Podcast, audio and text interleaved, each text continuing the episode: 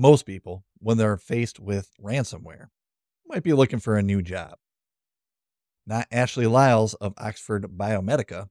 In February of 2018, Oxford Biomedica was a victim of a typical ransomware attack. An insider at their company named Ashley Liles decided to change the ransom's note to a payment address that he controlled. So effectively, if his employer paid the ransomware, he would have been paid instead of the ransomware gang. It's incredible, right?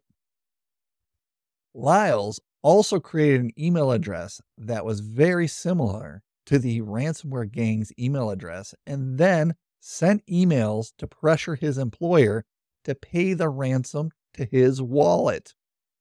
Thankfully, Oxford Biomedica did not pay.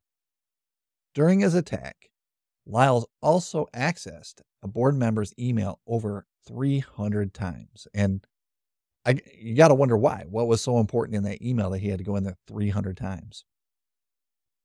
When a search warrant was executed, it appeared as if Liles wiped his devices in order to cover his tracks. Fortunately, five years after the attack, Liles pled guilty. He's due to be sentenced in July of 2023.